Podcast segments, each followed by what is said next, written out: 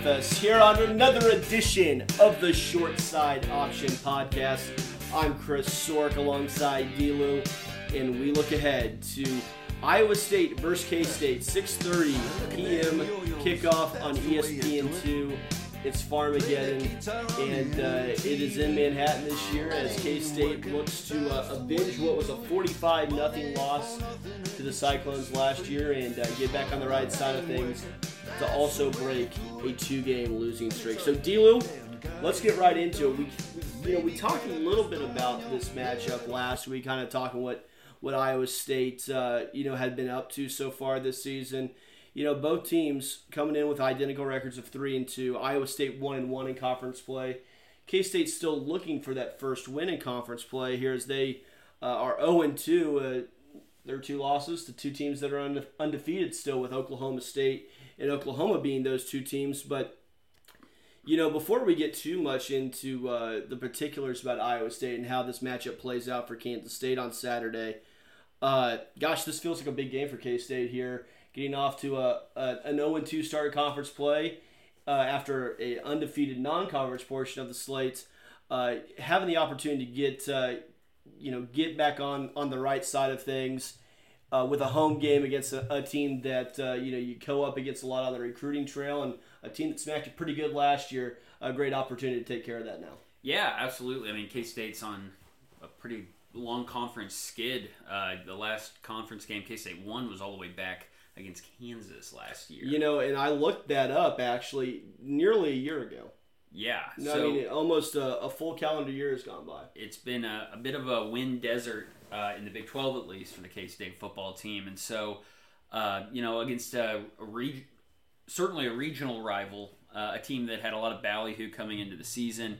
Um, hasn't looked like world beaters certainly uh, so far in the 2021 campaign, but uh, so it's it's certainly a, a game that K State. Uh, it- it's a winnable game for K State. It doesn't quite feel like we're going up against the juggernaut that we, we faced against Oklahoma, um, but certainly a game that K State uh, is going to have to play pretty darn well to win. But a win against Iowa State would, would be fantastic and really feel like it's turning the tide a little bit of this last month or so where it's been a, a little bit of a. The K State fans haven't had a ton to cheer about. Um, and, and get K State back on track and, and pursue a season that we can be proud of uh, with eight or nine wins. Yeah, you know, and I think that's a great point.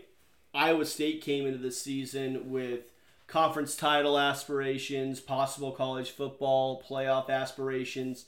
The college football playoff aspirations are out the door, but in terms of a um, in terms of a opportunity to go play for a Big 12 title, that's still right in front of them. I mean, they're still well in control of their own destiny in that regard. Uh, you know, with with things uh, looking at the way they are right now, it might be a little bit of a tough road, but certainly attainable.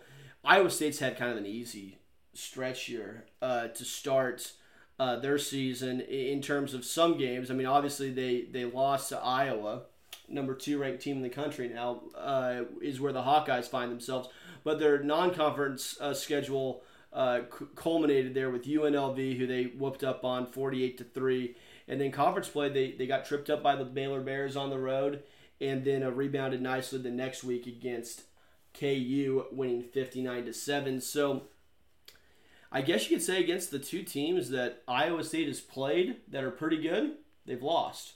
Yeah. Uh, and, and I think that that's something that uh, you know is interesting to look at because I think we both categorize K State as a pretty good team.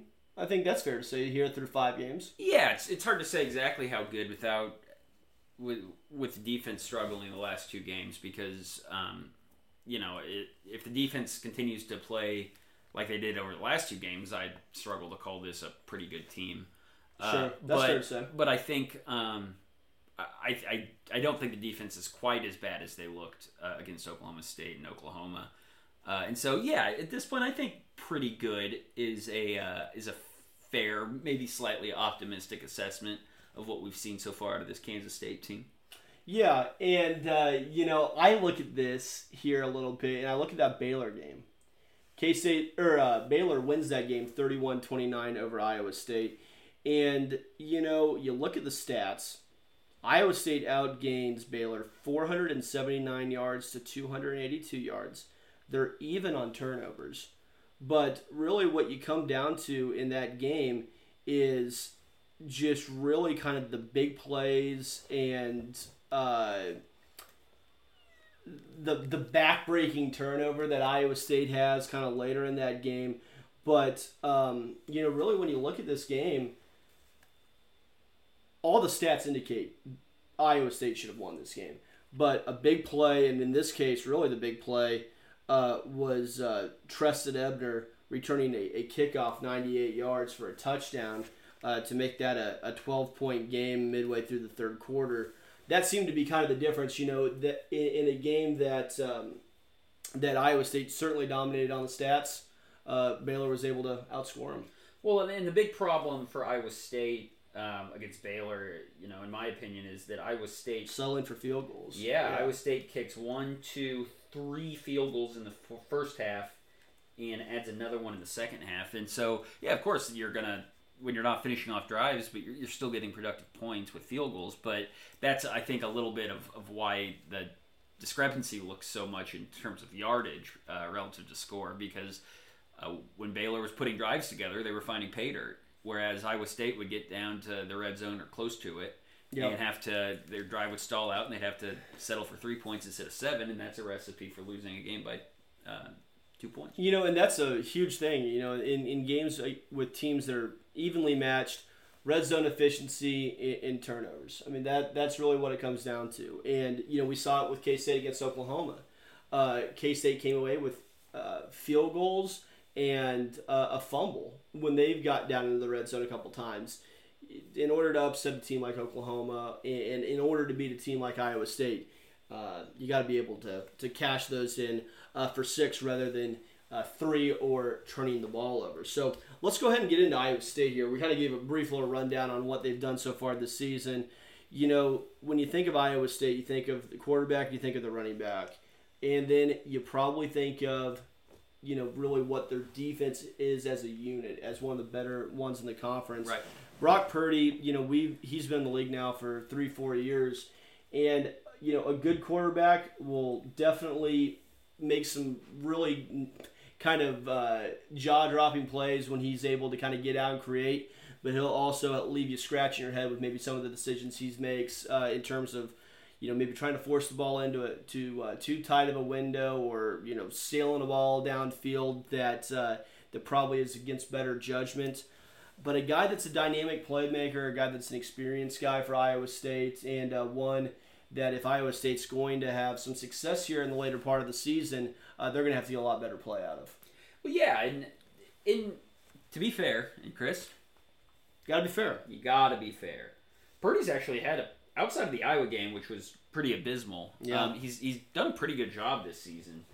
Um, I mean, shoot, against UNLV, granted UNLV, he went 21 of 24 for 288 yards, uh, three touchdowns. I mean, that's that's pretty darn good. Against KU, 17 of 22 for 245 yards, four touchdowns.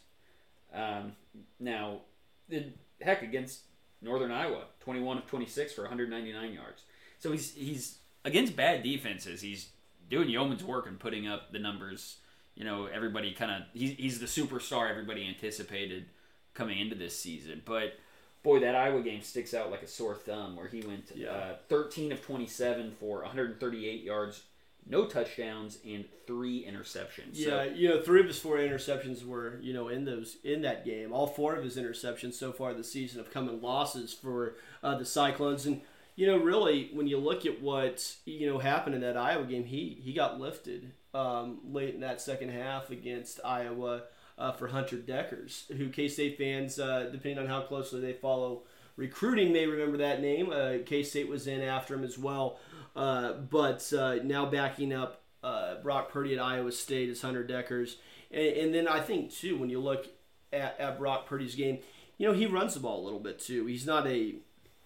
He, he's the second leading rusher for the for the Cyclones. Uh, 140 yards, no touchdowns yet on the season, but he can is a capable scrambler and a guy that uh, can hurt you outside the po- pocket as well. Uh, also, too, I think the real headliner for Iowa State, really, if you ask me, is Breece Hall, uh, the talented running back out of Wichita. Uh, this is a guy that K State fans are, are probably pretty darn familiar with now.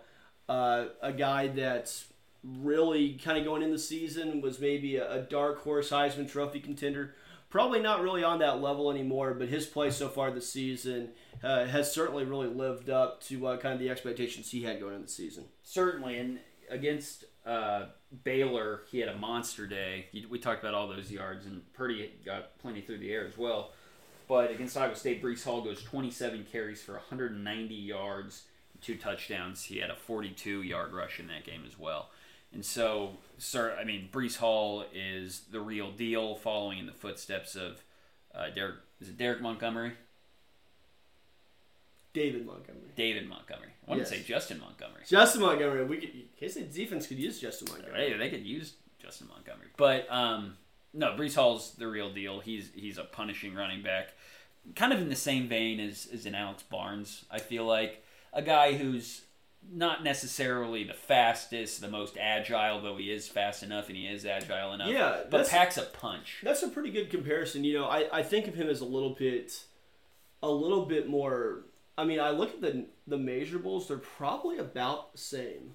Uh, I I think of um, Breece Hall is a little bit more dynamic uh, than Alex Barnes, but in terms of their measurables, that I, I looking at, it, I think Breece Hall's like what 6'1", 225. Uh, Alex Barnes was about that same that that same uh, you know kind of build. So I would think that uh, that's a good comparison. Just just all, an all around solid running back Yeah. can do a little bit of everything. Uh, Breece Hall pretty can well. catch. Breece Hall can catch the ball in the Yeah. backfield a little bit as well too. Uh, you know, a tremendous running back, no question about it. Um, and then you know, really it, eh, from the pass catching side of things, uh, you know, some of the Brock Purdy's favorite targets are, are Xavier Hutchinson and uh, Charlie Kolar. Um, with Kolar, um, big tight end, a guy that's going to be an, a, an NFL player um, at the next level at, at the tight end position. The type of guy you can line up at tight end and also split out wide. Too. Yeah, a to very just create uncomfortable matchups for some of these nickels and, and other guys who are going to be forced to cover somebody a little wider than the box. exactly, and a guy that you like you mentioned when you get him out wide, he has good ball skills. You know, you can utilize him in, in goal line packages or goal to go packages uh, as a blocker and as a uh, as a, a, a guy that's split out wide. A lot of versatility in his game. Love his game uh, for sure. So those are really probably the two biggest um, pass catching targets. Chase Allen's another one of the tight ends that they that they're going to throw the ball to a little bit. Uh, Iowa State, unlike not unlike K State, I should say, will run out of two and three tight end sets at times, and you know that really makes the defense have to uh, you know kind of have to guard against both things, run and pass with this personnel b- grouping because Iowa State is uh, is more than happy to throw it to one of their uh, talented tight ends. Yeah. So Uh, it's a it's a as you like to say, it's a multiple offense. Yes, very Um, much so. It's it's an offense that can get it done through the air and on the ground, uh, and it's complicated by the fact that Purdy's pretty comfortable uh, out of the pocket as well, and so it gives the defense a lot to think about. It forces everybody to play assignment football, and when you're so focused on, you know, just containing everything, um, you you lose a little bit of aggression and makes things a little bit tougher all around. So certainly a complicated matchup for uh, Klanderman and the defense this week. You know, I'm looking here through some of Iowa State's stats, and there's a couple things that jump out to me. 36% on third down. You'd expect that to be a little bit higher. No, it's not what you want. You'd expect that to be now. Conversely, 85% on fourth down. Oh, So, so fourth down may, maybe is, is the better is the better down for Iowa State, but you know that's so much of what you know, like what you see here. We mentioned that in the discussion about the Baylor game, settling for field goals down in the red zone, settling for field goals, you know, inside deep, kind of deep inside uh, opponent territory, and not being able to pick up those third downs, whether if it's with penalties or you know just misfiring, not executing those are the difference in winning games. And I mean, really, Iowa State you, in a, in their game against Iowa, it, the game, the story there is just the turnovers. We talked about that three turnovers with um, with uh, Brock Purdy, uh, one of which was not was not a Brock Purdy turnover, but a Breece Hall fumble that resulted in immediate points for Iowa as they Right. scooped and scored. You know, when you look at the box scores and you don't, and, and, and you look at the stats, maybe you say Iowa State should be undefeated, but just lack of execution, lack of focus, whatever the case might be, there has them set in three and two.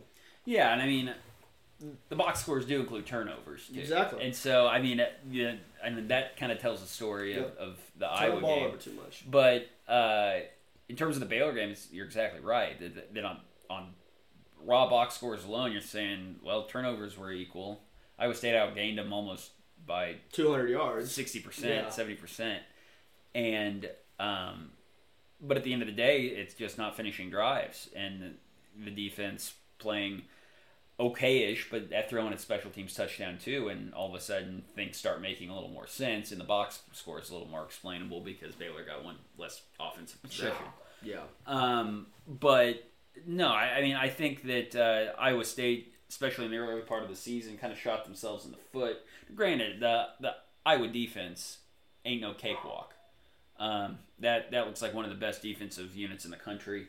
The Northern Iowa game still a mystery. I mean, because you you think of Northern Iowa is probably being marginally better than UNLV and KU, but Iowa State had no issue solving. Uh, You know, you- by the way, speaking of UNLV, I've been keeping kind of an eye on them this year. yeah, They had a couple of nice, uh, little surprising outings. Uh, Is that right? I-. After they, well, yeah, after they got absolutely their doors blown off um, by Iowa State, forty-eight to three, and there was another game earlier in the season. Here, I'm getting them uh, squared away here, but uh, yeah, they got beat by um, Eastern Eastern Washington uh, back in Vegas. But since then, they lost eight points uh, on the road at Fresno. and they lost by and they lost by seven to an undefeated UTSA team. So maybe things going, you know, turning around out there in uh, Sin City. yeah. Well, maybe so. So Hopefully, hopefully the Rebs, the running Rebs, can uh, get things put together and,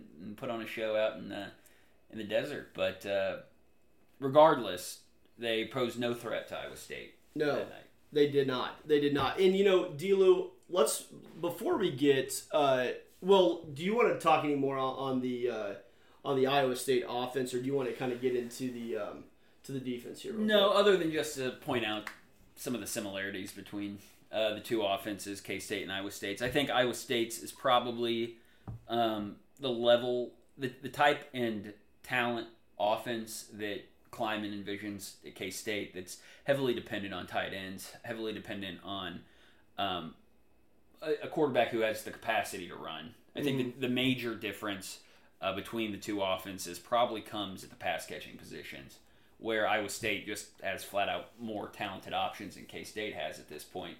Uh, but schematically and ideal personnel wise, this game on uh, Saturday should show K State fans where Chris Klieman wants, where Chris Klieman and Courtney Messingham would like this offense. Uh, it's it's the type of offense K, that K State wants our offense to look like. Probably uh, sometime in the next two or three years, which I think is certainly attainable. But I think that uh, at this point, the major difference between the two is probably in the pass catchers. I think that's fair to say. I think that's fair to say. And you know, I think it's a, a good point that you bring up in terms of what you think that the K State offense looks like in comparison to the Iowa State offense. About like that, maybe be you know what our offense wants to look like. I think the same can be said for the defensive side of the ball, and we'll Yep. get into that here in a little bit. But before we look at the Iowa State defense, folks, uh, I want to uh, talk about our friends over at Manhattan Brewing Company. Uh, of course, uh, they are the they are our new title sponsor here of the Short Side Option, and uh, I want to just kind of tell you guys a little bit about what they've got going on. Uh, Manhattan Brewery or Manhattan Brewing Company, excuse me, is located in the heart of downtown Manhattan at 406 Poyntz Avenue. Uh, their motto over at Manhattan Brewing Company is simple. We brew beer for the people of Manhattan because that's what we are and that's who we care about. They have a tremendous uh, selection of beers on tap 15 beers, all of which brewed in house. So there is going to be sure to be uh, something to please any beer drinker's palate. Uh, Manhattan Brewing Company provides high quality craft beer in a family friendly atmosphere. You're able to enjoy downtown Manhattan as you're able to sip on some of their classics like the Townie, a wheat brew with Citra hops, or the Conservation Kolsch, a light in color and body beer with a slightly fruity aroma and taste. Uh, with that Conservation Coach, uh, Kolsch, they uh, give away one dollar of every pint to the Sunset Zoo uh, to assist with conservation efforts. So a great cause there. And so uh, whether if you're looking for a place to watch the cat the Cats play on Saturday, or just looking uh, for a place to catch up over a few beers, Manhattan Brewing Company is just the spot for you. That's Manhattan Brewing Company at 406 Poyntz Avenue in Manhattan. And Dlew, I'm going to be going to the game. I'm going to head up there on Friday. Gonna drink some beer, watch some sports. And I think I might have to go see our buddies at Manhattan Brewing Company. what uh, what's gonna be your first order? Do you think? Well, you know, that's a great question, Dlew, because I, I was going through, um, you know, our friends over there at Manhattan Brewing Company's uh, Twitter account, and I saw that they have a Hey, what is their Twitter account again? that uh, that Twitter account, Dlew. You can find them on Twitter at Manhattan Brew at Manhattan Brew. So simple enough, easy to uh, easy to find there. And you know, I was looking at it, and it was an apple beer, little. Oh, Uh, like it was pretty high ABV. I'm I'm well, getting a we're all about that. yeah, oh, absolutely. Most definitely. It is the Apple Batch, brewed with whole apple pies from Little Batch Company. This blonde ale has big toasted cinnamon flavor with bright apple notes, served on nitro. So, just the way Grandma would have wanted it. Yeah. I mean, how about that? So, I think that's to be my first order. Oh, very good. Well, yeah, I, I can't wait to hear the review. I, I'll be happy to provide one. I'm looking forward to it. Yeah. Now, I, I I'll give you the review of the uh, the Apple batch, but I want you to give me a review right now on this Iowa State defense. What are, what are we looking at here with the Cyclones on, on the defensive side of the ball? Well, the cycle. I mean, the defense is really what uh, butters Iowa State's bread. I mean, obviously the offense is multiple, but throughout the Matt Campbell era and certainly this year too, it's the Iowa State defense that does the uh, a lot of the heavy lifting. And you look up and down this defense, and you see potential NFL players at every level. You got Ei, boy, Ioma, Uwazurike. I think you nailed it. I think he would turn around if I uh, shouted that. He mi- he might. Um, he's the he's probably their best uh, player on the front four or front three, uh, depending on uh, what alignment they're in. Obviously, Iowa State runs kind of that hybridy type uh, defense that K State's kind of instituted this year with the three down linemen and uh, you know either two or three linebacker types depending on the set. Um, but Uwazurike is probably uh, their strongest player up there. Um, and then they just have phenomenal linebackers. Jake Hummel, uh, O'Rien Vance, which is a guy I know that you're pretty high on. Yeah, I'm really high on him. And of course Mike Rose, who is the has all sorts of accolades. Yeah, he's very very highly ballyhooed. He's got Uh, a he's got a lot of ballyhoo, and if the uh, front seven or, or six, as it were, uh, weren't enough, you also got Anthony Robbins, Anthony Johnson Jr., who's their uh, star corner, and Greg Eisworth II, who's one of their safeties, and all those guys could end up playing on Sunday that I just mentioned. But up, Gosh, and, da- it- and down the line, it's it's a really stout, solid defense that uh, is a tough nut to crack, and it's been fairly tough uh, for Big 12 opponents and uh, even teams like Iowa to crack this year. You know, and I'm looking through, you know, some of their top players on that defense, and it's especially dominated by upperclassmen and seniors, especially. Not just, uh, uh, you know, four year guys. I mean, these are fifth and sixth year seniors. Uh, Mike Rose, Greg Eisworth ha- have been around seemingly forever. And, uh, you know, I think opposing Big 12 coaches, especially on the offensive side of the ball, will be happy to see them leave uh, here in in uh, at the end of the season because these guys have been playing really high quality football for Iowa State for a while. You know, we mentioned this three three five scheme. Uh, I thought it was interesting that with what Joe Klanderman and, and Klieman did here in the offseason to kind of reshuffle the deck a little bit and, and get kind of back to the drawing board on, on how we can really uh, on how they're going to go ahead and, and, and use this defense uh, going forward with a 3 3 5. I think it's interesting that they kind of chose that looking at the Iowa State uh, side of things because Iowa State, once they've switched to this 3 3 5, it's really been, I mean, it- it's really been a big thing for them in terms of being able to be going kind of from a, you know, a, a team struggling to be bowl eligible to a team that you know, is now looked at as one of the favorites uh, in the Big 12 conference going into the season. I think a lot of it had to do with what they were able to do on the defensive side of the ball and their kind of uh, resurgence on that side of the ball in the last three or four years. Yeah, well, and the scheme is the real story with the Iowa State 335 because, you know, this has really started to become kind of the in vogue defense. You know, for so long, it's been really interesting to watch kind of the progression of, of how defenses have evolved to adapt to the similar evolution of Big 12 offenses over the last 10 or even 15 years. But, you know, we saw Gary Patterson come into the conference and run that 4 2 5 and, and have a lot of success with it uh, in teams across the league emulated it, including at Kansas State, um, even as late as Snyder, or even as early as when Snyder was still here, where it wasn't so common anymore to see three linebackers, uh, Mike, Will, and Sam on the field for K State. You, you, started seeing a lot more uh, nickel sets and, and, that sort of thing uh, that um, in some of these schemes that Gary Patterson brought in. And now since Matt Campbell got to Iowa State, he's kind of instituted what our friend Ian Boyd uh, calls the flyover defense, which is more of this hybrid three uh, three three five set uh, that has that eleventh player, I guess, yeah. in that linebacker hybrid role. Um, and so now K State uh, is one of the teams that's kind of jumping on that bandwagon yep. and, and it's had mixed results so far, but it's it was refreshing to see at least K State try to adapt and and uh, kind of evolve the defense into this more modern scheme. You know, it's interesting you mentioned that uh, with Jon Heacock, uh, the longtime defensive coordinator now at Iowa State, or in his uh, sixth season there, I believe, with the Cyclones. With, with him, he, he has this three three five defense. It's really kind of was the you know West Virginia used to run it a little bit under Rich Rodriguez back when they were in the Big East, and back then, and, but you didn't really see it all throughout college football too much.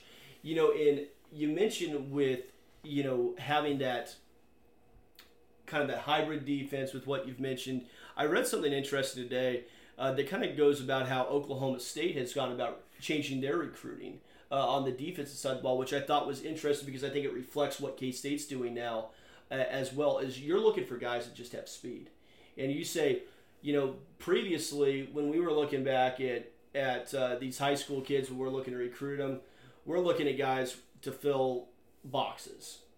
Are you a cornerback? Are you a safety? Or are you a linebacker? Mm-hmm. Which which one is it? Um, now, in the the quote that I found or that I saw from Gundy, I mean, he goes on a whole answer here with it. I think it's very obvious that this is what a lot of coaches in the Big Twelve have done, especially here at K State here recently is they, you know what, we just want to find guys that can run and can can play coverage, and then we'll figure out the rest uh, yeah. once they get the here. The longer and faster you are, the better. Yeah, whether if it's hey, you know, you're coming in here, you know, back what it used to be, if you came in here at about 190, 200 pounds, you're probably going to play safety. Uh, but if you can't cover anybody, you can't play safety. So then you have to maybe move someplace else. Yeah, put on some weight and become a linebacker. Become, become a linebacker. Um, so it's interesting how uh, you know, in order to keep up with these uh, high octane offenses, spread offenses, you have to have guys that are able to move in space, and that's seemingly kind of what coaches at both K State, Iowa State, and, and, Oklahoma State have done here recently. Well, even look at some of the younger players. I mean, you take a guy like Crew Jackson, for example, who Klieman spoke pretty highly of this week as a guy who's really showing out in practice. Um, he was a safety in high school. Yeah. Big, long guy, uh, but rail thin. Yeah. Um, but a guy who can move fairly well.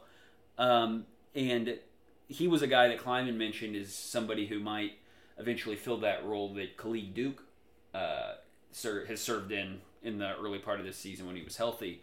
And it, it's just crazy to me to think of a guy who played safety throughout high school and a guy who played defensive end for K State last year are kind of finding that spot in the middle of the defense where they can both fill that hybrid uh, role where they can put pressure on the quarterback or, if called upon, cover in space too. And even look at some of the roster moves. Look at Wayne Jones. Yeah. Uh, a guy that was a safety and has since moved down to be kind of in that second level. Hasn't played a ton this year, but you're absolutely right. Coaches are just really looking for speed, and especially in the middle part of the defense, it's typically, uh, you know, had has had guys like Mark Simoneau, or we yeah. currently have guys like Cody Fletcher. Yeah. Um, but and even look at a guy like Devontae Pritchard, uh, the young guy who's uh, from Gardner, I believe, Yeah. who started out. I think he was a safety in high school, but he's moving down too to play in kind of that second layer. So the emphasis certainly is is on speed in the middle, and it's a far cry from where you had guys like you know Matt Butler and uh, Jason Kazar. yeah is uh, Few- uh, f- former Wildcat legends, I believe. yeah, um, but these heavier guys who just plug holes in the middle. Um, it's really you're seeing guys who are a little leaner and can move, the emphasis on movement rather than just strength and and being a sure tackler. Yeah, so I, I just wanted to highlight that because I thought it was uh, a similarity that both K State and Iowa State share uh, philosophically, and I think is one that you're you're seeing other schools adopt here in the conference. So wanted to touch on that. Uh, Well, and that in really that gap, there's because there's a little bit of dissonance there, right? You and I just talked about how coaches really want these guys who are fleet of foot in the middle and they can cover a lot of space. And you know, maybe the the gap for K State this year so far in conference, and, and one reason that the defense hasn't been up to snuff against Oklahoma State and Oklahoma is that we don't really have those guys in the middle for us. I mean, Daniel Green, he's he's probably somebody ideal, you know, uh, fit wise in terms Mhm. of his ability to move and his length. But it, otherwise, we have guys like Cody Fletcher and Ryan Hennington, yeah, hey, there we go. uh, who are more of these we're sipping on some Henny. yeah, but I, I think Henning, these aren't guys who are. These are more of the prototypical uh, four two or even four three linebackers that aren't quite as comfortable in coverage, aren't quite as comfortable in space. Although Hennington should be comfortable in coverage, he was, he was a safety too. Yeah, Um, but I, think that that may have something to do with this gap between personnel and ideal personnel for this scheme um, that's kind of caused K State some problems so far. you know, let's uh, just kind of wrap it up here with the Iowa State defense. You know, it, it's a talented defense. We've mentioned some of their big players.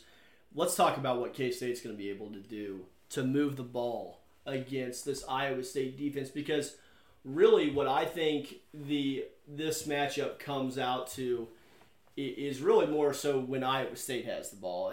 What is K State able to do to slow down their offense? But you know, let's let, let let's go ahead and just start there. When Iowa State has the ball on offense, I, I think the the recipe is somewhat simple. And I think it's you are going to say we'll take our chances with Brock Purdy beating us in the air. If you, uh, mean, and he's certainly more than capable of doing that. Yeah. Uh, but I'm going to take my chances there than rather Breece Hall getting six and a half yards of carry and, and running the ball, uh, you know, 25, 30 times for 215 yards. So I, uh, I think that with what K State's done against the run this season, non-conference great. Conference play not been so good. Right. Uh, this will be a really, I think, a really telling, you know, opportunity for them to say, you know, had had a week, and I think that's too too is true is important with um with the bye week. You get a chance for, to reflect here a little bit, saying, you know, for, for the first three games we were very good defensively. The last two games, you know, not not really up to our standard here. Uh, what works, what doesn't work, and you know, K State got a little bit healthier, hopefully over the bye week. Uh, looks like Boone Massey still might not be uh, able to uh, to be available at uh, the defensive end position. But if I'm K State, and if I'm Joe Klanderman, I, I am not letting Breece Hall beat us on the ground.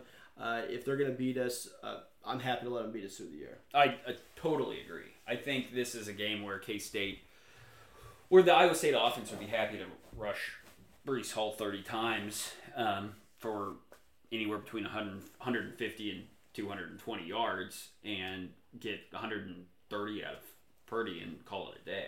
Yeah. Um, I, I think that K State's defense has to prioritize um, just guys on the line of scrimmage, and that's I, I don't think the sit back and wait for Brock Purdy mistake is a is a wise decision. Granted, I could be persuaded because he's sub, he's prone to mistakes, but I'd rather roll the dice, make a habit of rolling the dice, and make sure you plug uh, Breece Hall and, and keep him somewhat contained.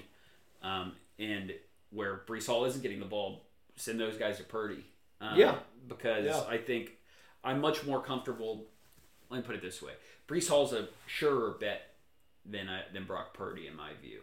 Um, Yeah, and, I agree Purdy. Uh, I mentioned those completion percentage stats earlier. He certainly had games where he's put together 80% completions on the day.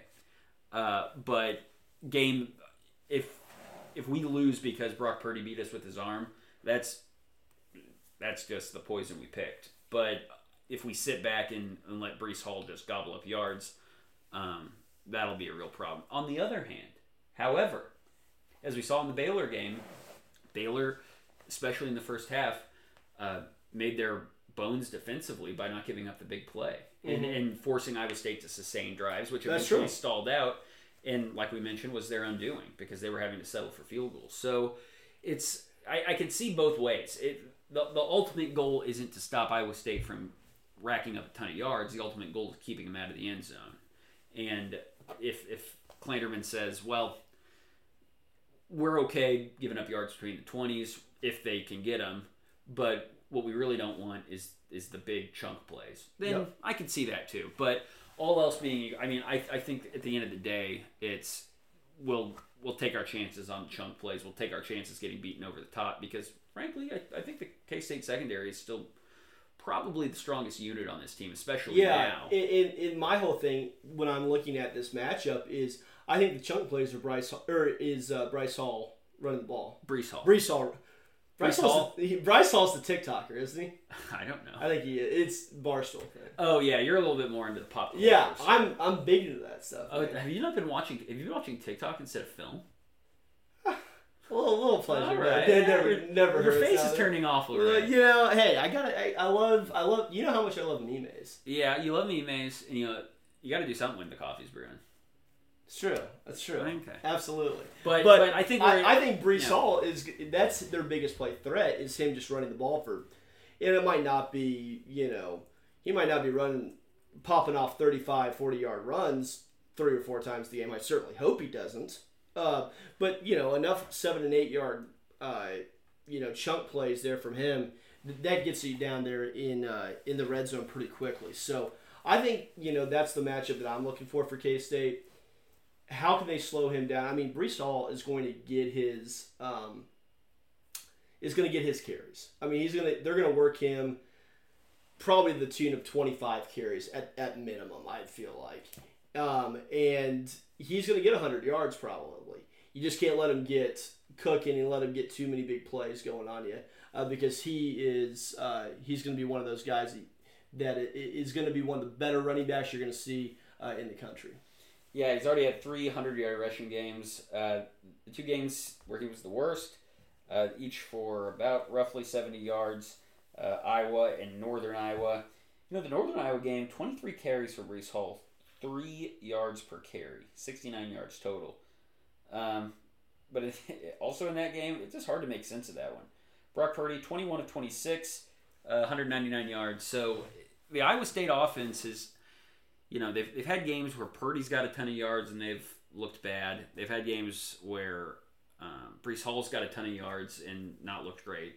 Baylor, um, and so there's multiple ways to skin this cat, and I think it's just going to come down to which one of those methods Klanderman wants to to uh, kind of you know, go down. and I think also too, we can sit here and we can you know tossle about what we think is the better strategy, but really what it comes down to is you got to tackle better.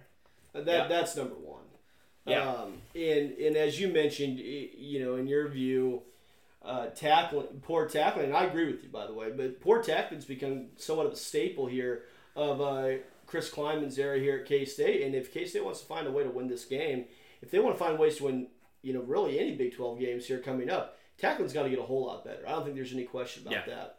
Yeah, So, I mean, uh, you you can't be missing tackles against Breece Hall because what could be a what two be or a five three yard game, Yeah. five yard game, 10 yard game turns into a 15, 20, 25 yard game. Yeah. So it's, um, it, that you're absolutely right that that's imperative that K State limits those big plays by upping the, uh, the tackling performances that they've shown. Okay, so when K State has the ball offensively, you know, I mentioned with the bye week, the bye week allows you to kind of look back at, you know, what you've done here through the first five games. With K State the first five games, they've had games like Nevada where they threw the ball what 13, 14 times. Sure. And because then, they were just able to Yeah. bully around the Yeah, and- Nevada. and then against Oklahoma, you throw the ball over forty times. Now, obviously, I think you know we have to look at who was playing quarterback there. Uh, Yeah, yeah. With, with K State, but you know it'll, it gives you a chance to say you know we've had the ability to run the ball well at, at times this season against Oklahoma State and Oklahoma. You know, not great really running the ball. Um, but when we last time out when we saw this K State team, I think it's the best game I've seen Skylar Thompson play at K State. Uh, really, I mean, in terms of just what he was able to do uh, from the pocket, I thought he, he I thought he was as sharp as he's been at K State. Uh, I'll be anxious to see kind of what they've done in, during the bye week and uh, what Courtney Mess- Messingham has imagined for this offense here uh, going through the final seven games of the season. Yeah, and, and really, the uh, the most impressive part about Thompson against Oklahoma, and he was asked about this when he was made available for uh, the media recently, uh, was just his pocket presence. Yeah, because the I beat mean, on it was it him. was and look- yeah. You look back at 2019, and he's not exactly a spring chicken in 2019 anymore. No. he's he's, He's had lot of- several years, yeah. played a lot of football for K State. Uh, but he was still ditching pockets early, taking sacks he shouldn't, um, and just never, still at that stage in his career, didn't look comfortable in the No. pocket. And one point about the Oklahoma game is that he did look a lot more comfortable in the pocket. And he was asked, well, is this because you literally can't run out of the pocket? And he said, you know, I. I've gotten better at that. I've it's something it's part of my game I've worked on a lot and I think I've just trained on it and focused on it and gotten better. And that that it looked so stark against Oklahoma. It may the way he explained it is just because he hadn't had a chance to really play that much over the last two years, and so it's just getting noticed a little bit more now. And I I think that's a fair point that actually against Oklahoma last year in his play last year he did look more comfortable in the pocket yeah. um, you know, in his limited time. And, and so far this year, in the what two full games he's played so far, I think he's looked pretty darn comfortable in the pocket too. And so uh, that's an element of his game that may have sneakily improved a lot Yeah. and been what's really elevated his play in K State's offense when he's been in the game over the last two years into the legitimately pretty darn good passing offense K State put on display against Oklahoma.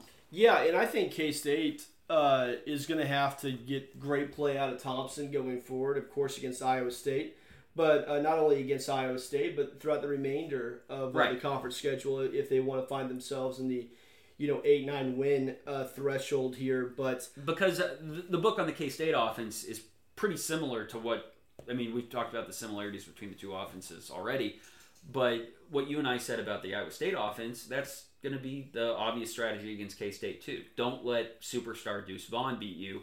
Make Skylar Thompson and some of these and Wide receivers, Yeah, yeah. make take your chances there. That's the Yeah, no, it, it's it's a really interesting match in terms of you're looking at kind of teams with mirror Im- images offensively. I think the difference here though is the defense. well, and I think offensively, I think there's a legitimate difference. yeah, no. I, I think that they are. but no question. but I, I tend to agree that Iowa State, at least on paper, in you know they haven't lit up so far early this season, but at least on paper, um, Iowa State seems to be a slightly uh, upgraded version of this K State team, almost across the board.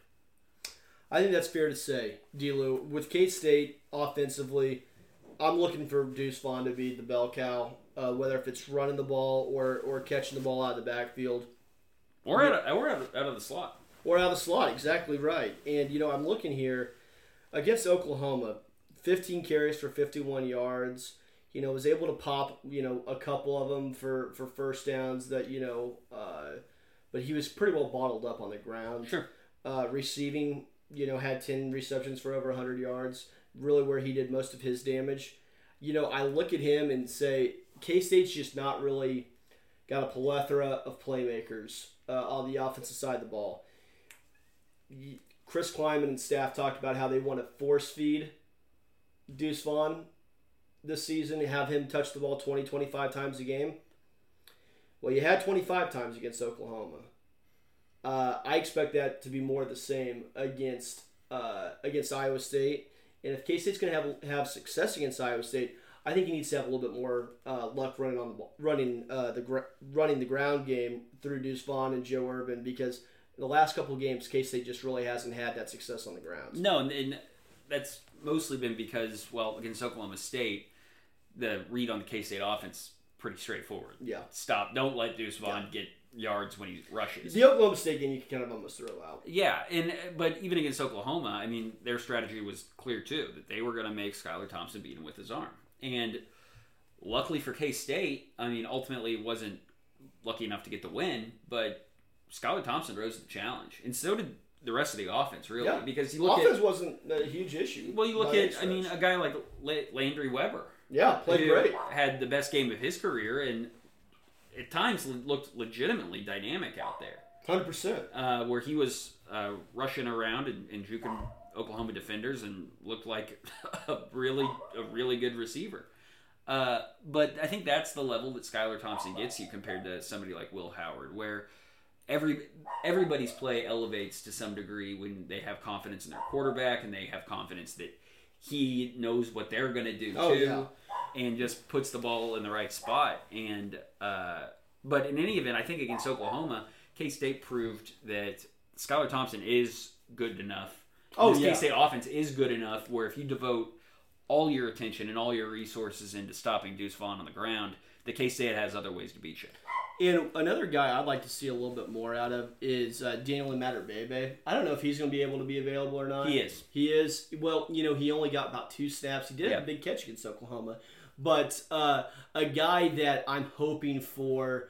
Uh, if K State's going to have a chance, they need. A, I mean, it's kind of all hands on deck, especially Sure. on both sides of the ball. But offensive, defensive side of the ball, all hands on deck, getting as many talented guys out there as you can. Uh, and Amatter Bebe has shown that you know he can be a little bit of a big play threat. You know, on that first Yeah. play of the game against, or second play or third play of the game, whatever it was against uh, Nevada, going the distance. He, he kind of gives you that same kind of element that Char- Charlie Kolar does uh, for Iowa State. Now Kolar's a little bit more dependable in terms of his availability uh, than Amatter Bebe, but uh, But Amatter Bebe, I think, is more important to K State's offense than Kolar is to Iowa State's offense, just because Iowa State has other options. yeah, I mean, without Amatter Bebe, the the dynamic threats that secondaries have to worry about is pretty limited, and so having that really third or fourth uh, pass catching offense or option that that defenses really have to be aware of and devote attention to, I think is immensely helpful for K State. I think K State loses a lot when Amatter Bebe is unavailable. I agree. I agree. Well, before we get to our prediction here, I want to uh, take some time to uh, mention our friends over at Manhattan Brewing Company again. You know, in addition to all the great beer and atmosphere that I've talked about uh, that at, at Manhattan Brewing Company, which I'm, I, like I said, I can't wait to go out there and check it out for myself here uh, th- this this weekend. Uh, but you know, they're always hosting different events throughout the weekend, and I know that we mentioned their Twitter profile earlier tonight. Uh, but you can follow them on Instagram at Manhattan Brewing and on Twitter at Manhattan Brew, uh, so that you can stay up to date on all of the upcoming events and parties that they have going on at Manhattan Brewing Company. Uh, just earlier today, I saw they had a uh, their NFL Blitz um, NFL Blitz 2000, which I know you're you're you're very good at, Dlew. I hey, I really like I really like NFL. Who is your team? I always like to play as the Buffalo Bills. You know, the Buffalo Bills had some success last week, didn't they? Um, Against the Chiefs, didn't they? I don't really recall. Yeah, well, that well, that's neither here nor there. But a lot of great uh, fun stuff that they have going on at Manhattan Brewing Company. So be sure to check them out uh, on Twitter and Instagram. Also, be sure to check out their website www.mhkbeer.com. Uh, with it, there is another place you can check out all the events they have going on. You can also purchase items through their shop, such as merchandise and, and t-shirt and hats, as well as tickets to upcoming events like Yoga at the Brewery on October 23rd and Pumpkins and Pints on October 24th. Be sure to visit their website for more information on all these exciting upcoming events. Uh, once again, their motto over at Manhattan Brewing Company is simple. We brew beer for the people of Manhattan because that's what we are and that's who we care about, and that's Manhattan Brewing Company at 406 Poyntz Avenue. So, excited to get back there again and uh, excited to go check out uh, the fine folks over there. may have a little bit of a time to, to sit down with those guys here a little bit later on. We're trying to work something out with them uh, it, to, to get them on here. Love to hear from them as well. Uh, but let's get into this game, Dlew. We kind of broke it down here for both sides of the ball Iowa State, K State. Ultimately, who comes away with the win on Saturday? You know, I think it's, I think it's going to look not that different than the Oklahoma game. I, I think that although the Iowa State offense has certainly laid some eggs this year, I think uh, there's just too many weapons, and I and I haven't seen K State's defense um, really do much in Big 12 play in terms of slowing down some of these teams. Um, and so I think it's too much Breece Hall. I think it's too much Brock Purdy. I, I think Iowa State's going to get some points. Um, but man, maybe I'm wrong. But I, I, I, think Iowa State probably gets in the range of, I'm going to say 34 for the Iowa State offense. Um, I think the K State defense, or I'm sorry, I think the K State offense is going to be good enough put up a put up some yards against what I think is a darn good defensive unit, um, and not be a far cry from what we saw against uh, Oklahoma State in terms of the offensive output. I, I, have a little more faith that they're going to be able to be a little bit more dynamic, but not enough uh, for K State. I think K State loses this game 34 to 24. Dlew, I hate your pick, but I have to agree with you. No. I think, unfortunately, this is a game that don't think K State matches up well, and uh, I think Iowa State's defense is, is one of the better ones in the conference. Like you said, offensively, I just I, I haven't quite seen it from this defense here uh, since the calendars got flipped over to conference play. Uh, now, granted, they've gone up against two pretty darn good teams in conference play with Oklahoma and Oklahoma State, so I think that's something to, to you know not to necessarily discount there. But gosh, I just don't know if I see K State making enough plays on the defensive side of the ball. And I think Iowa State's offense is capable enough to, to have success on the ground with Breece Hall. I'm seeing similarly. I'm seeing 34-21. And and one one final point about the defense is Brock Purdy, like we mentioned, can move. Yeah. Um, K State's had some trouble with that this year so far. Uh, sure. Certainly struggled against Spencer Sanders and what he was able to do in kind of that intermediate passing game, but also because of the threat that he poses on the ground. Brock Purdy, of course, not quite as dynamic as Spencer Sanders, but somebody who's certainly comfortable out of the pocket. And man, uh, unless K State can get consistent pressure on him, uh, I, I don't see Brock Purdy having a, a, too hard of a time rising to the challenge. Uh, should K State's defense sell out to stop Breece Hall? Uh, so I think that second aspect of, of having to worry about the quarterback and, and some of these RPO schemes that Iowa State's going to really try to emphasize is uh, just going to be too tall of a task for the K State defense. Now, Dlew, I, I'm going to ask you real quick. Does it change the calculus? It is Harley Day. Well, that that's a point that I, I didn't quite factor in, and I, I think it. Can I amend my pick? Yeah. Yeah, uh, I think um, given that it's Harley Day, and I can't believe I forgot this oversight. I think K State wins this game, thirty-seven to thirty-four. Wow. Yeah. So that's a thirteen point swing for the Wildcats. That's something that could totally whooshed over my head, but I think between it being Harley Day, a night game Harley Day, under the lights in Manhattan at Bill Snyder Family Stadium. I think K State gets this done 37 wow. to 34. You're Stan. I'm Stan, baby. You're Stan. Yeah. Your hair's going away. My hair's going away. That's it'll be the that's the game uh, that he's he said that during the Iowa State yeah. game. Yeah. Yeah, and you know, I'm still going to keep the same prediction cuz I got to be fair. I don't, I don't see it for K State. You already factored in. I already I already had that. And what was your number? I'm saying 34-21 Iowa State. Okay, but you and I are both pretty certain Iowa State scoring 34 points. We're we're take that to the bank, folks. Yeah, yeah. So okay, well K State's a six and a half point underdog in this one. You've got the Cats winning outright, so I love it. I, love I. I, yeah. Would gladly eat crow on this one. Yeah. So you you're taking Iowa State and the points. I'm taking K State. Kansas State. Kansas State. Coach Clive. At Fort Snyder. You, you know, K State needs a win here. Seven straight uh, conference game. Yeah. conference game uh, losses. If K State doesn't win this game, Klieman needs to go. You're just gonna go out and say it. I, will say I'm the only one with the guts to say it. Nobody else in this town has these the guts. I, hey, you know what? I agree with you, and you know I think that this is a telling game. I don't know if I'm going to say. Uh, one thing I'll say this though: you're out there. You're saying I'm saying if, if if he doesn't get the win on the field, don't even bother walking back into Vanier. Just Damn, get him out of here. get back to Fargo. And I know love what? Take Gene with you. I hope, I hope the general. that I'll sign up for. I hope the general cans both of them. Well, This is a- well, I he's think I- lame I- duck. He's a lame duck himself. Well, great.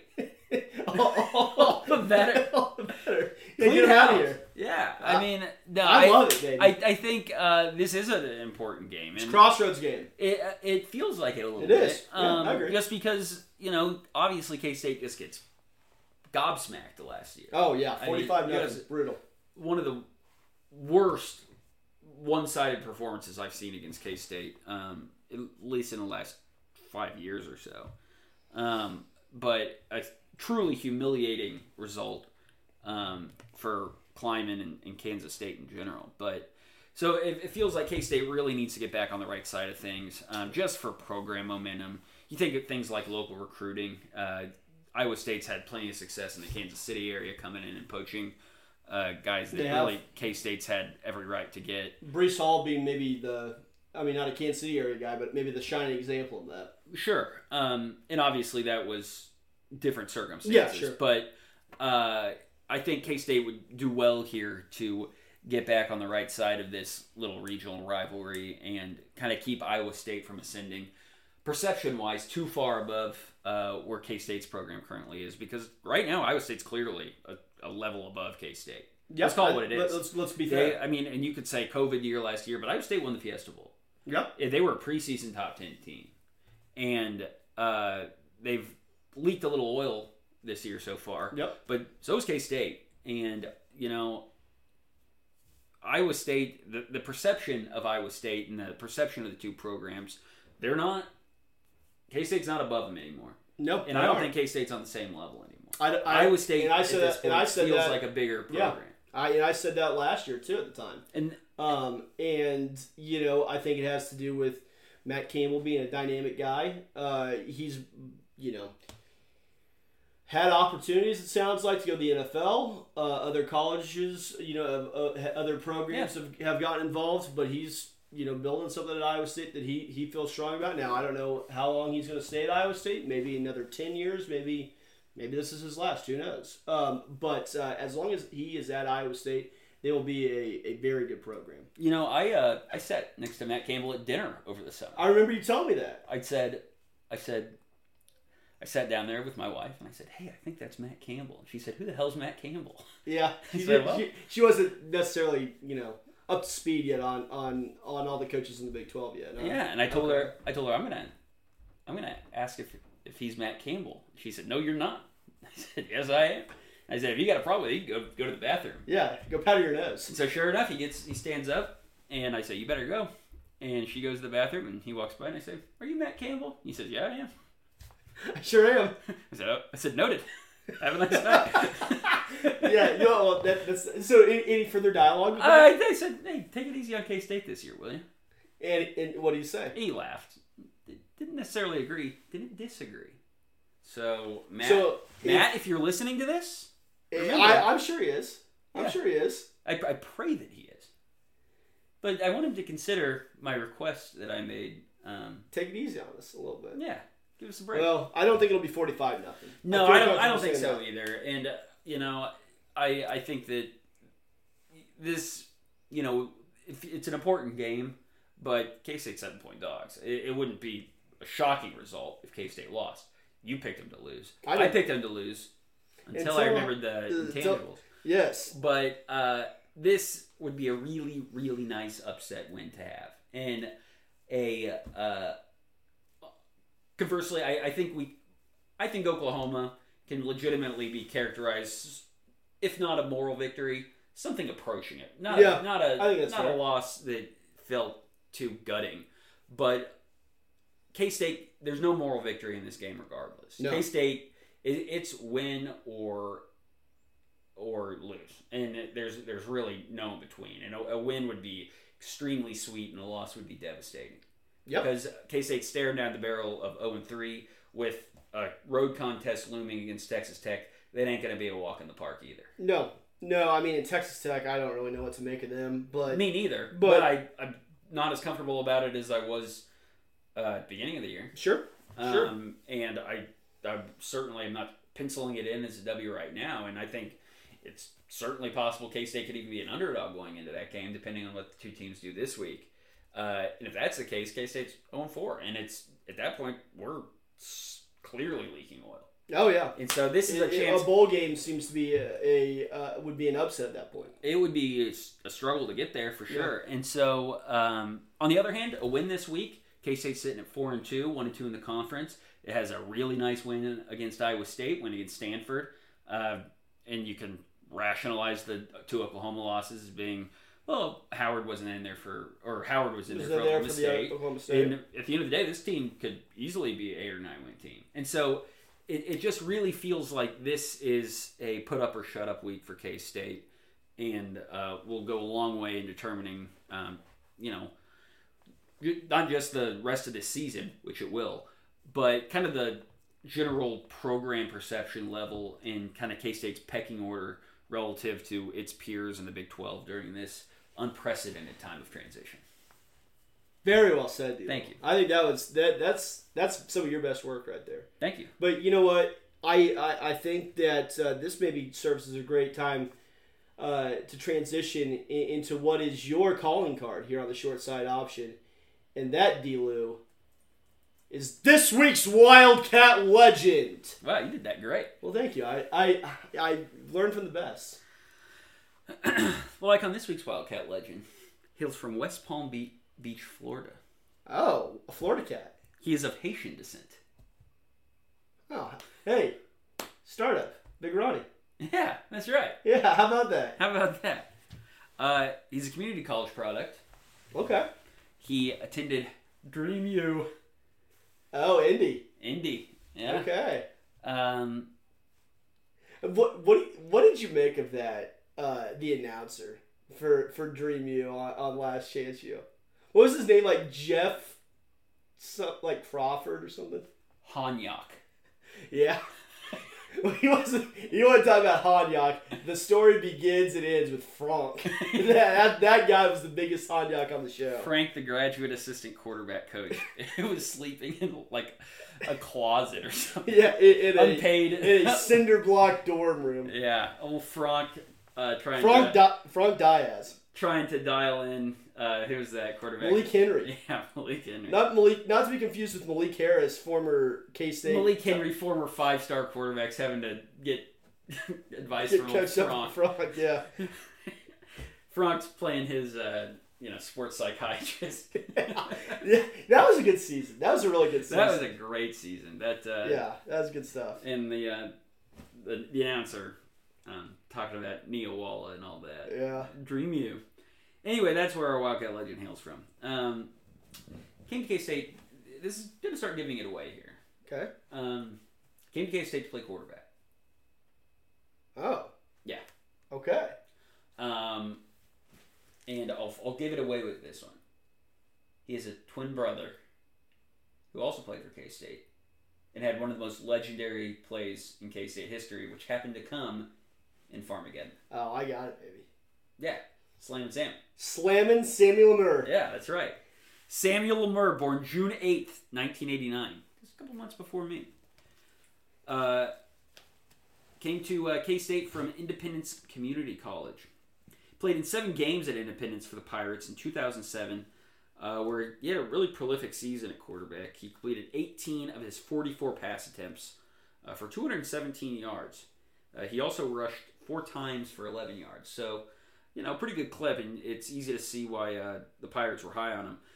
Um, spent the 2000 se- the 2008 season at Joliet, where he played in eight games for the Wolves, uh, where he had he was more prolific, improved across the board. 25 of 58 throwing the football for 358 yards and a touchdown.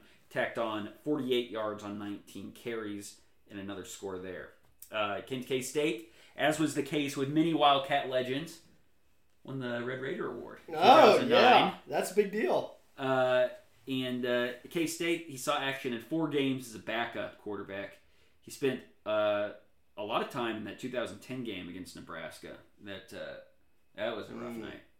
Uh, he went three of three there uh, for 28 yards and ran three times for uh, 22. You know, after that game, I remember I had my take. And that's Samuel Lemurny. no.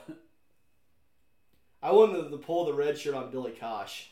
I want to see what Billy Cosh had because he was like the all-time like high school um, touchdowns leader, like in in Maryland like history or whatever it was. Yeah. And I wanted to see I wanted to see somebody that could th- sling it a little bit out there. Yeah. I remember thinking he could be Chad May. He could be, maybe he could have been. Yeah. Never, tough to tell. He's a legend.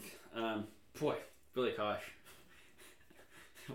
He's a future Wildcat legend too. Oh, most definitely, most definitely. Uh, anyway, uh, he also had time uh, against uh, Missouri State, Kansas, and Texas in 2010. Um, in 2011, great season for K State. He uh, he saw time in three games that year as a senior. Threw uh, six passes for 42 yards, which uh, you know those are all career highs. Um, and that was against Kent State. He ran the ball three more times for 15 yards, and his first career touchdown for Kansas State came against Kansas in 2011. I remember that game. Yeah, a uh, that was the um, that was a big game for K State because that was right before we played OU, I believe. right. And uh, you know, K State was I believe seven and zero going in that game uh, against Oklahoma, and uh, of course came out on the on the short end of things that day. But great season, 2011. You know, when I look back at different uh, K State seasons. 2011 is right up there in terms of the ones that I maybe remember remember most fondly. Uh, 99 is another one that I, that's right up there for me uh, because everyone thought that K State was just this one, you know, flash in the pan. 98 is going to be the only year that they're any good. They're going to go back down to being a you know seven eight win team in, in 99, and and K State uh, you know follows that up. Uh, their 1998 season up with 11 wins in 1999. So uh, great season there. 2011 just had a bunch of nail biting games throughout the season. Uh, that was the story of that whole season. And uh, it was an exciting, unexpected kind of surprise. We thought K State could be probably pretty good that year. We thought maybe eight four, uh, seven and five, somewhere around there, being a, a solid bowl team. But eleven and, or ten and two, where K State found themselves that year and playing the Cotton Bowl, can't beat it. Yeah, no, I uh, 2011 was an incredible year, and uh, a lot of that was due to uh, the steady play of Samuel Lamur. Uh, after Kansas State, Oh, we're we we're going on past Kansas. State. yeah, I love this. A little bit of an epilogue. Okay. Um, Samuel Lamur played pro football.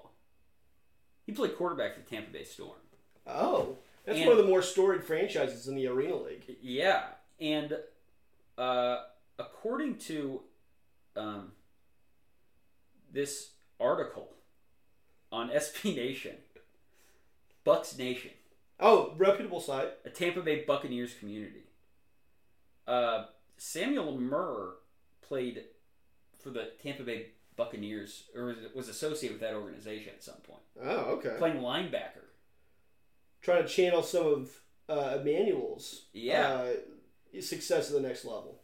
I don't know whether that's. It, it can't be a typo because Bucs Nation is above reproach when it comes to reporting facts. Hundred percent. But that's a fact that I did not know prior to doing this uh, research, this extensive research, uh, preparing for the wild, this week's Wildcat Legend. And so, who knew? Samuel Lamur, professional Well, NFL football player. You know, I think that we can say that all of our listeners this week will will be better for knowing that now. Yeah. So uh, that's exciting. That- Great work is always uh, there, Dlew. Yeah, and so, uh, but Samuel Murr, whether it was for the Tampa Bay Storm, Tampa Bay Bucks, uh, whether it was racking up yards, sling the ball around the field against Kansas, um, or whether it's just being good sport for his twin brother Emmanuel, who had the famous uh, extra point block against Iowa State in Arrowhead Stadium.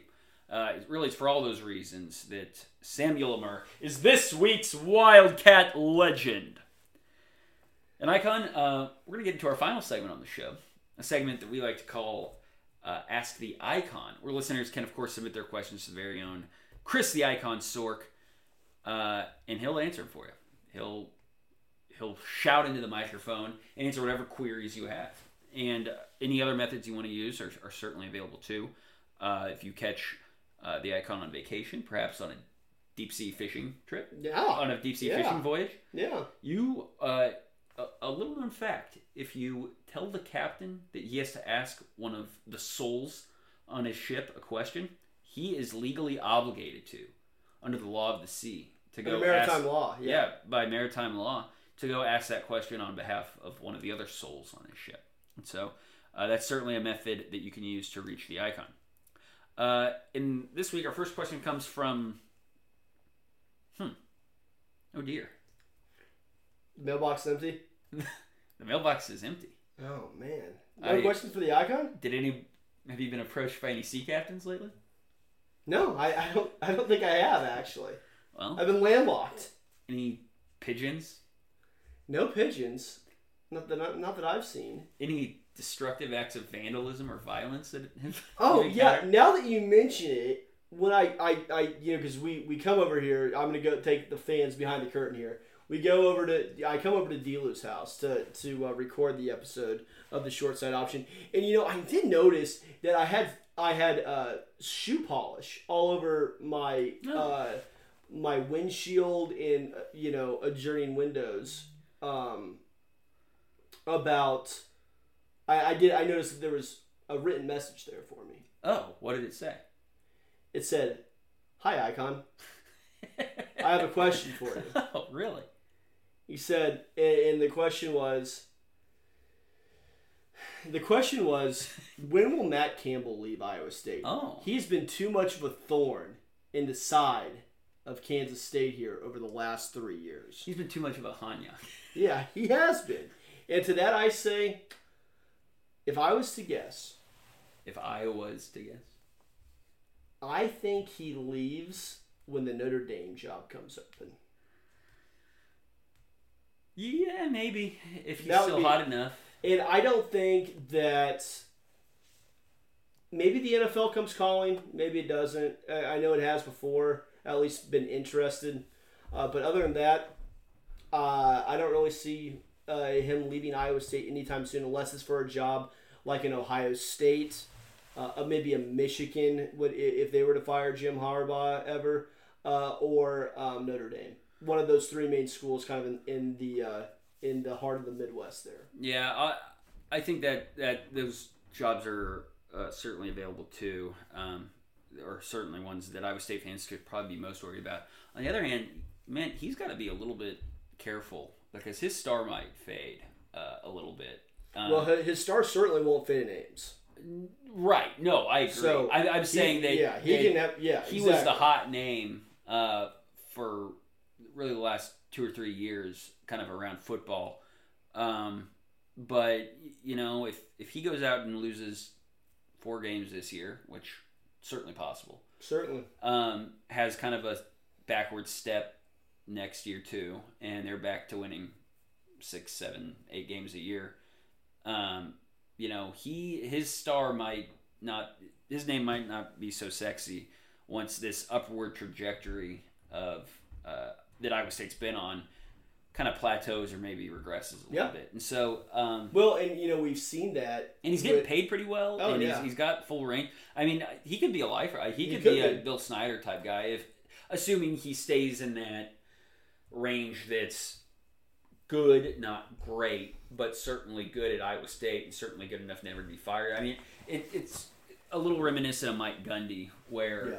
people kept calling him uh, for a while, and eventually it became clear that there, there really wasn't a job absent maybe you know a huge job uh, that would have him leaving Stillwater, and um, you know his, his 2011 his star after 2011 faded a little bit too, just because he never quite had that truly um, transcendent season. But uh, so no, I don't think it's out of the question that he's there for life. But in order for him to be there for life, I think that he's he can't fly too close to the sun, or else he's going to get scooped up by Yep. by an Ohio State, a Michigan, and Notre Dame once those jobs come open, or like we've mentioned earlier, Penn State. Yeah, if- Penn if State James, could be an if option. James Yeah. Franklin ever leaves. So, Yeah. um, but he's certainly a, a very good candidate, and, and people like him. And at this point, I think it's pretty well deserved. Uh, and you're personal friends with him. yeah, yeah. He likes to eat at Gram & Dun when he comes to Kansas City, and so, um, and he's he'll he will answer the question truthfully if you ask him to identify himself. I shouldn't. I shouldn't have said, "Hey, are you Matt Campbell?" I should have said, "Who are you?" Matt Campbell, Identify yourself. paper sir. yeah. Yeah, hand him over. Um, you know, no, that that's a, that's a good story you shared there. Yeah, this was a great episode here. We kind of got we kind We of had, hit a off. little, we had a little time to. We didn't have the game recap. We could kind Yeah, of sit back and Just break down the clones. break down the clones, share personal anecdotes, talk about Manhattan Brewing. Yeah, I mean, you're calling for Chris Klieman's head if we lose. I think he. I think if we win by by fewer than three, I want him out.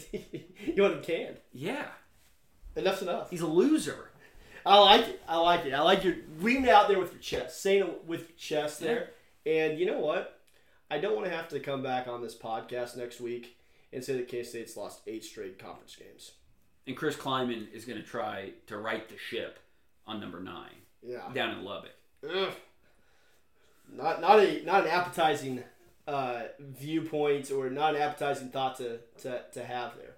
Nine losing nine in a row is the equivalent of losing The whole season, an entire season's worth. Yeah. Pathetic. Not good. Not good. Yeah. Well, that'll do it here for us here on the Short Side Option Podcast. Uh, we'll be back next week to hopefully, hopefully, uh, Hopefully celebrate a Kansas State win or start speculating as to who's going to be our interim head coach. yeah, I you know, I can't you just imagine uh, Gerald Myers out there in, in full leather after Harley Day, canning, climbing in the locker room. I, I like to imagine Gerald Myers in the full leather listening to the Short Side Option podcast and saying, Holy, holy cow! These guys, these guys really, uh, they really let me have it. I, I need to really consider firing Klein if he doesn't win this week. And, the guys in the short side option tell me so. and it- he's just staring at an old school military map of the Kansas Iowa border. Yeah, You know, this is Farmageddon, man. This this is is big. This is big stakes. and here. is is uh, I was reminded this week. This is the corner war because Iowa State, Iowa, the state of Iowa and Kansas, they damn near touch. Yeah, but they don't, do they? No, but that's They why they close. that's why they call it the corner war, baby. Okay. Hey, I like it. No, they don't share. They don't quite share a border, but they almost touch corners. Okay. Well, that's That's what Farmageddon purists refer to it as. is, Is, is our good friend Piss Claims like? Oh yeah, that's right. I I knew I had heard they the best of the business, folks. Yeah. So, all right, well that'll do it here for us here on this edition of the Short Side Option Podcast. Thanks for listening, and go Cats.